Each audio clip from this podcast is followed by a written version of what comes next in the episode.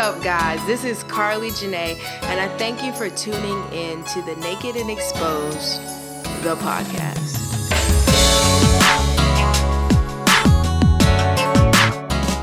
To the woman I am becoming. I remember it like yesterday, finding you on the closet floor crying. I believe your words got you in trouble again. Yes, yes, your voice and your thoughts had just finished a screaming match to see who would win, and you looked tired. Tired of pretending, tired of fighting, tired of surviving, afraid that no one would try to come and find you to the woman I am today. I will never forget the look in your eyes as you picked your head up, wiped your tears, and started smiling. In one of your writings, you said there was a distinct voice that always came and held you tightly. To the little girl I was. Sometimes we are too distracted by the pain to notice the story. God's been writing, He's been there all along. What is up, you guys? Welcome back. I think this is episode seven, and the poem you just heard was called Closet. How are y'all? I thank you. I thank you. I thank you. I thank you for tuning in each week, or not even each week, each 15th and 22nd to listen to this podcast of mine where I stand before you naked and exposed sacrificing my wounds and scars for public display so you don't feel alone, to know that you're not in this by yourself, to know that we're all being processed. God says that it's the it's the Holy Spirit who does the will and the work in us. And at the same time, we are in this continuum, if you if I must use that word, that's kind of a big word, of being perfected. We will never be perfect on this side of heaven, but we are constantly being perfected to look more and more like Christ each and every day. And we have to know how to give ourselves grace for the mistakes that we do make, and then to be able to repent, acknowledge, and turn away from and ask the Lord to help us so that we don't continue to make these mistakes. But when we do make mistakes, we know that there is grace, and in Christ there is no condemnation. So I'm excited. I am excited that you guys have been tuning in within four months. So I went off of social media in December. So December 14th, I kind of I took a social media break. I'm still in the middle of it. I'm about to resurface soon, but I'm still just soaking it all in because disconnecting is powerful because we know the enemy is the king of lies. And if he can deceive us, if he can get us caught in comparison, if he can get us caught in jealousy, then we start to lose focus of what God is calling us to do. And we start to look at what other people are doing and their carefully crafted images and words on social media will make us feeling like we're inadequate. But that is not of Christ. God has put a unique voice, a unique story in each and every one of us. And it is our goal to partner with Him and to allow Him to do the work within us so that we can accomplish it. The goal is to be selfless and not selfish. It's not always about us and our own desires, and it's about what God wants to do through us and our willingness to yield to that call. And so I've been off of social media. The podcast went live November 15th. I came off of social media December 14th. I did no promoting really um, since December, the beginning of December. And since November 15th, we have had over 600 downloads, and I just give all glory to God. And this goes as far as France, Belgium, Africa. Like I'm just flabbergasted. And I know that it's because of you guys. It's because that you guys take the time to download this podcast. And so I just ask you guys to share this with your friends, to share this with your family, to share this with people who just need that boost, who just need to, to hear somebody who is allowing God to use them authentically and not to just you know, I'm I'm a vessel and I'm just willing to do this for the Lord, less of me and more of him. And so I just thank you guys for tuning in and allowing my transparency and vulnerability to be a part of your life. I'm so honored that you are allowing the Lord to speak through me in your life. And I just want you guys to be encouraged because the best is yet to come. God's desire is for us to see his goodness in the land of the living. And yes, we are supposed to rejoice through trials and tribulations and suffer as Christ suffered. But God has great plans for us.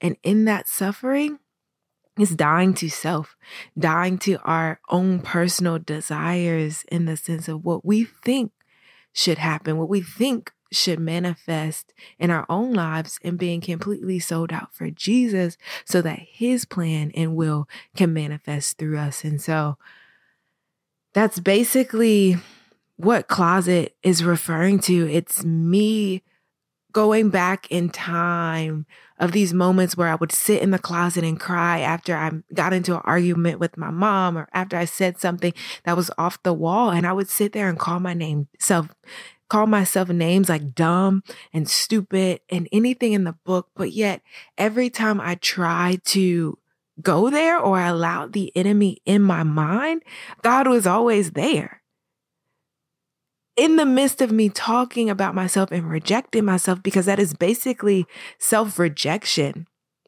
That is basically me rejecting me because I couldn't see who I truly was. And I'm in this journey of learning who I am and who God has called me to be and how much of what I do, how much of my quirkiness, how much of my sarcasm, how much of my humor is actually rooted in being a son, actually rooted in knowing my identity and being unshaken and being planted like the tree by the water, which is referenced in Psalms 1. How much of that is who I truly am? Or how much of that was birthed out of pain, birthed out of my environments, birthed out of a faulty perspective? And I can't stress enough thinking about what you think about, but we know that the joy of the Lord is our strength. And we know that God tells us to put on his armor. If you look in Ephesians, uh, and I want to say Ephesians 5, but something's telling me it's 6. Ephesians 5 or 6. Forgive me for not having it on hand. But God tells us that this battle is not against flesh and blood. So when somebody offends us, it's not truly them, it's what's working within them. And nine out of 10 times when we offend somebody or somebody offends us, it's really not intentional because we don't know that it's offense because we're carrying around either this victim mentality or we feel like our actions should be justified because we seek revenge, but that is not biblical. And my church last month did a study on the emotions of God and the emotions that we have God has these emotions as well, but they're different. God's anger is righteous and his righteousness turns into compassion. Compassion. It's never God's desire for us to perish, but his word says, my people perish for the lack of knowledge, which is why you have a seeking validation between likes, which is why you have a seeking validation and how many friends we can get, our, our social status, which is why you have people turning to the stars and the moons and horoscopes. You guys, that is not of God.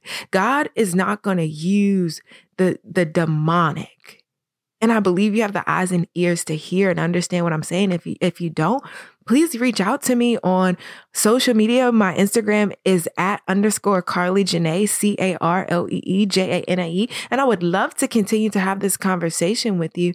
And if you, um, and if I don't know, I will definitely refer you to some of my wise counselors. I would definitely refer you to my church, my pastors who can really break this thing down for you to let you know that God is not the universe.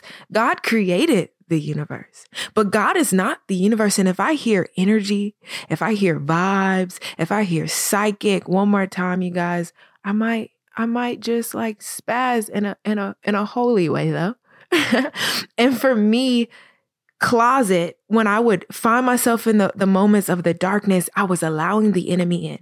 I was leaning on my own understanding when God's word says to lean not on your own understanding and acknowledge me in all your ways and I will set your path straight. but I wasn't doing that. I was leaning on my own understanding, but I can say by God's grace and God's grace alone.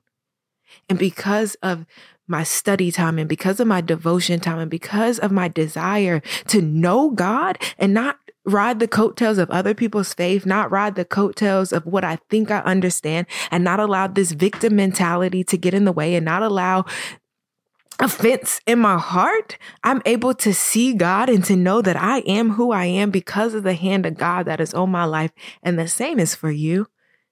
There is no difference. There is no difference. And we have to be willing to let go of the past. And so you kind of get to this point, or for me, it was looking back over my life and realizing that if I could talk to the little Janae, if I could talk to the little girl when I was in those moments, I would let her know that when you get to 23, you'll be able to look back and realize that this was all a part of the plan. God's word says, what the devil meant for evil, God will use for good. And I've said it numerous of times in Deuteronomy 30, God says, I set before you this day life and death, blessings and curses, and you have the option to decide. God is love. And out of his love, he gives us free will to choose. We can choose him or we can choose ourselves in this world. God says, do not conform to the patterns of this world, but be renewed by the transforming of your mind. God's word says to that we are not we are in this world but not of it and so we get the option to decide if we're going to choose god or reject god we have an option to decide if we're going to go deeper in god or to push god away and the reality is that sometimes there have been things that have been planted by the enemy through people through circumstances and situations, through words and actions that are trying to blind us from seeing who God truly is, which then perverts our lens for us to see who we truly are. And then we carry around hopelessness. We carry around envy. We carry around jealousy. We carry around comparison. We carry around doubt. We carry around fear. We carry around insecurity. And we can never step into the fullness of what God is calling us to do because of our clouded and murky lens. And I say all of this to say, I just challenge you guys to just go deeper in God for yourself. To say, God, Father, I want you to rid me of everything that's not of you. I want you to show me who you truly are. And I want you to help me to become the person you have called me to be, despite my logic, despite my doubt, despite my, pa- despite my pain, despite my frustration, despite my fear, because you are greater than all of that, because greater are you that's in us than he that is in this world. And then you worship you pray, you guard your gates, your eyes, your nose, your ears, your taste, your touch. You guard your gates. You become cognizant of what you listen to, of what you watch, because that all plays in the tainting of your innocence, the tainting of the pureness in which we are supposed to live. And remember, in Christ, there is no condemnation. So if you feel some type of way, if you feel offended, that is not of God. There is a difference between conviction and condemnation. and I remember it like yesterday, finding me on the closet floor crying, afraid. I felt ugly. I felt dumb. I didn't feel good enough. My mistakes were swallowing me whole. But in my despair, God always made itself known. Always made itself known. He says, I will not leave nor forsaken you. And God is not a feeling, you guys. Emotions are fleeting. And emotions are specific to us. So what causes us pain may not cause somebody else pain because it's emotions are solely based on our perception. And I was reading Dr. Caroline Leaf, and I recommend her books, and she talks about this. And you have to understand that it's a knowing and it's not a, a tangible feeling every time. And that is why you can't lean on your own understanding. But you have to acknowledge God in all your ways, and He will set your path straight. So whether you are the little girl in the closet, the little boy in the who's been in the closet in the sense of talking down about yourself, who's called yourself names, who's doubted who you are, who's gotten offended, who watches pornography, who masturbates, who does things that are not pleasing, ask God to help you because God is not a God of temptation. So these things that have happened in this capacity are not from the Lord. There is an enemy. When Adam and Eve ate the apple, dominion and authority was handed over to Satan.